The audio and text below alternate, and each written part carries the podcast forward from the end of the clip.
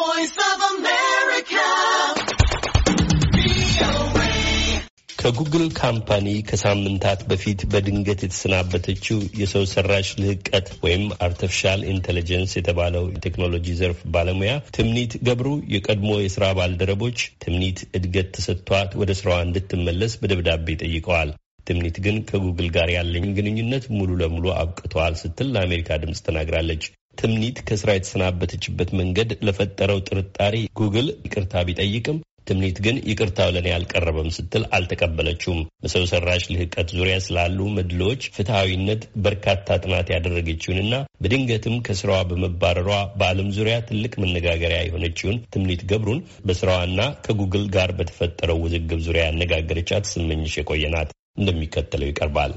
የሰው ሰራሽ ልህቀት ወይም artificial intelligence ተመራማሪዋ ትምኒት ገብሩ ትውልድና እድገቷ በአዲስ አበባ ነው።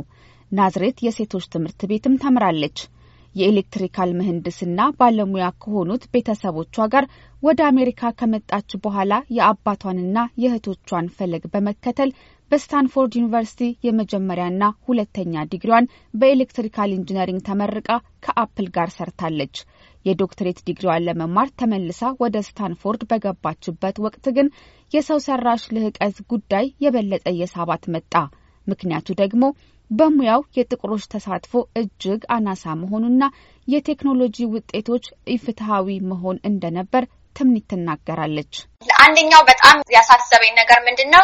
ይሄ ሁሉ የ artificial intelligence ኮንፈረንሶች ወይ ሌሎች ሰው ስብሰባዎች ምናምን ሲሄድ አንድ አፍሪካዊ ወይ አንድ ሌላ ጥቁር ራሱ አላይም ነበረ። ምንም ጥቁር የሌለበት field ውስጥ ገብተሽ ከዛ በኋላ ደግሞ የተለያየ ለምን ለምን እንደሚጠቀሙበት ስታይ ለጥቁሮች በጣም ጥሩ ያልሆነ ነገር ላይ ሲጠቀሙ ስታያቸው ያሳስብሻል አይደለ? ስለዚህ ለዛም እኔ ለዛ ነው በቃ እንደዚህ አይነት የፍትሐዊነት የ artificial intelligence ፍትሐዊነት ሙያ ውስጥ መግባት የፈለኩት። ትምኒት የቴክኖሎጂ ውጤቶች አካታችና ፍትሐዊ እንዳልሆኑ ማሳየት የጀመረችው ስታንፎርድ እያለች የሰዎችን የፊት ገጽታ በማየት ማንነታቸውን የሚያውቅ ወይም facial recognition የተባለው መተግበሪያ ላይ በሰራችው ጥናት ነው። አሁን ለምሳሌ graduate ከማድረጌ በፊት ከጓደኛዬ ጆይ ቡኦላምዊኒ የምትባል ጋናዊት አሜሪካዊ ከእሷ ጋር አሁን ለምሳሌ የ face recognition አይነት face recognition ቴክኖሎጂዎች ማለት የአንቺን ፎቶ ለማሽኑን ስትሰጪው አንቺ ማን እንደሆንሽ ይነግርሻል ማለት ነው። እነሱ እንደዚህ አይነት ቴክኖሎጂ አሁን ጥቁሮችና ሴቶች ላይ especially ጥቁሮች ሴቶች ላይ በጣም እንደማይሰራ በጣም ችግር እንዳለበት አሳየን። ካጠናሁባቸው ነገሮች አንዱ እሱ ነው። ትምኒት ጥቁሮችም ሆኑ ሴቶች በብዛት በማይገኙበት እንደ ማይክሮሶፍት የመሳሰሉ ግዙፍ የቴክኖሎጂ ኩባንያዎች ውስጥ ፍትሐዊነት፣ ግልጽነትና ስነ ምግባር ላይ ከሚሰሩ ቡድኖች ጋር ሰርታለች። ብዙ ጥናቶችንም አካሂዳለች።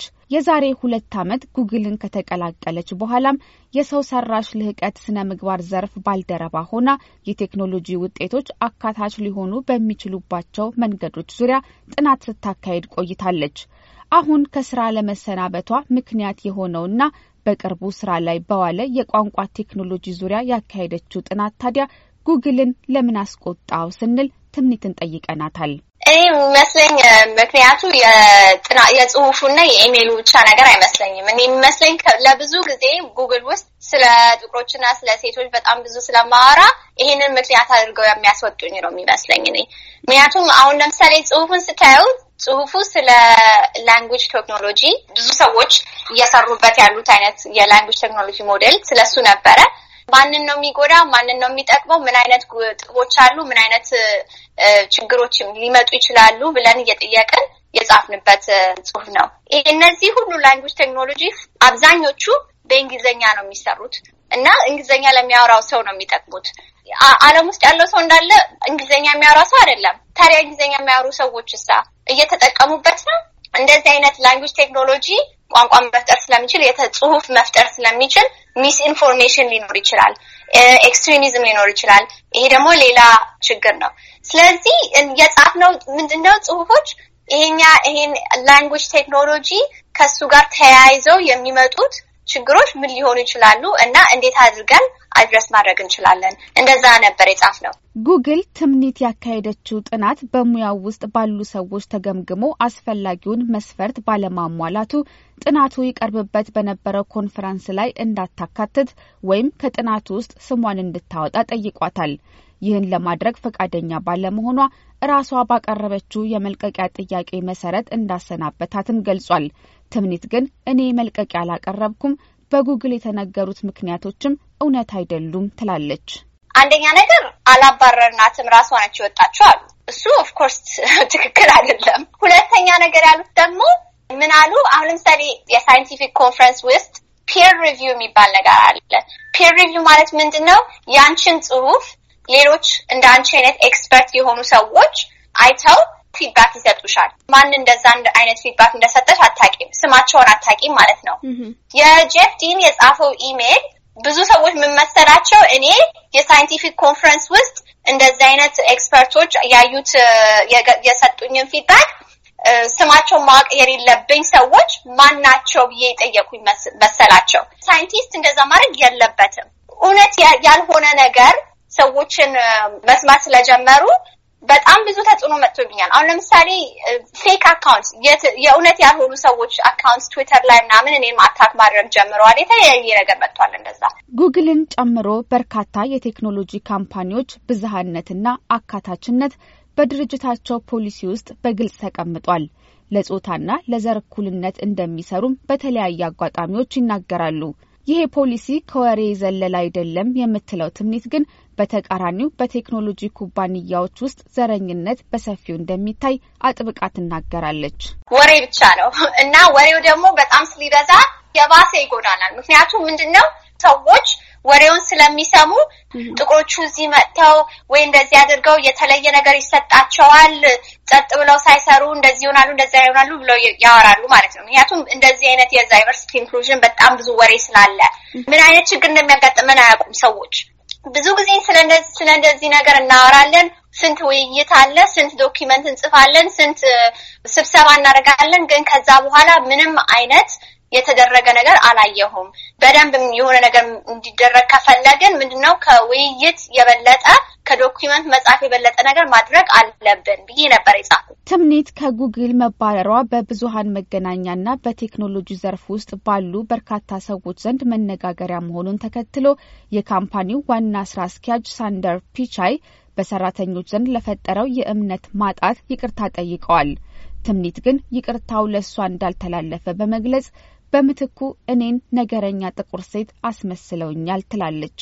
ይቅርታ በእኔም የቀረበ ምንም ይቅርታ አይደለም፣ ግን የእውነት ይቅርታ አላደረገም። ምንድን ነው ያለው? ይቅርታ ያለው ይሄኛው incident ጉግል ውስጥ ያሉትን ጥቁሮች ጉግል ለእኛ የሚሆን ቦታ አይደለም እያሉ እያሰቡና ነውና ለሱ ይቅርታ እላለሁ አለ። ትምኒትን ላደረግናት ነገር ይቅርታ እላለሁ አላለም። ትምኒትን ስላባረርናት ይቅርታ እላለሁ አላለም። ትምኒት ደስ ሳይላት ወጥታለች እና እሱ ጥሩ አይደለም። እንደዛ ነው ያለው። እኔ ደስ ሳይለኝ ራሴ አይደለም የወጣሁት እነሱ ናቸው ያባረሩኝ። ምን አይነት stereotype አለ? angry black woman ማለት ነገረኛ ጥቁር ሴት de-escalation ሰላም ማምጣት ምናምን እንደዛ ብሎ ሲናገር እኔ ነገረኛ እንደሆንኩኝ አድርጎ ነው ያሳየኝ። ትምኒት የቴክኖሎጂ ዘርፉ ኢፍትሐዊ መሆን ጥቁሮችንም ሆነ ሴቶችን ወደ ዘርፉ እንዳይመጡ ሊያግዳቸው አይገባም ትላለች። እንደውም በሙያው ጠንክረው በመስራት ማሸነፍ እንደሚችሉ ሊያሳዩ ይገባል ስትልም ትመክራለች። እኔ የምለው ምን መሰለሽ፣ እንደዚህ አይነት ሙያ ውስጥ ለመግባት የሚፈልጉት ሰዎች አሜሪካ ውስጥ ያለውንና ሌላ አገር ውስጥ ያለውን ነገር ኮፒ ለማድረግ አትሞክሩ። በራሳችሁን ምን እንደሚጠቅማችሁ አስባችሁ ምን አይነት ቴክኖሎጂ መስራት አለብን ብለን ማሰብ አለብን። ትምኒት ከዚህ በኋላ ከጉግል ጋር ምንም አይነት ግንኙነት እንደማይኖራትና በአሁኑ ሰዓት ከእርሷ ጋር በተመሳሳይ ሙያ ውስጥ ከምትገኘው ረዴት አበበ ጋር በመሆን ባቋቋመችው Black in AI የተሰኘ ለትርፍ ያልተቋቋመ ድርጅት ላይ አተኩራ እየሰራች እንደሆነ አስረድታናለች። ቀጣይ የሙያ ጉዞዋንም ገና እያሰበችበት እንደሆነና እስካሁንም ምንም አይነት የቅጥር ጥያቄ እንዳልተቀበለችም ገልጻለች።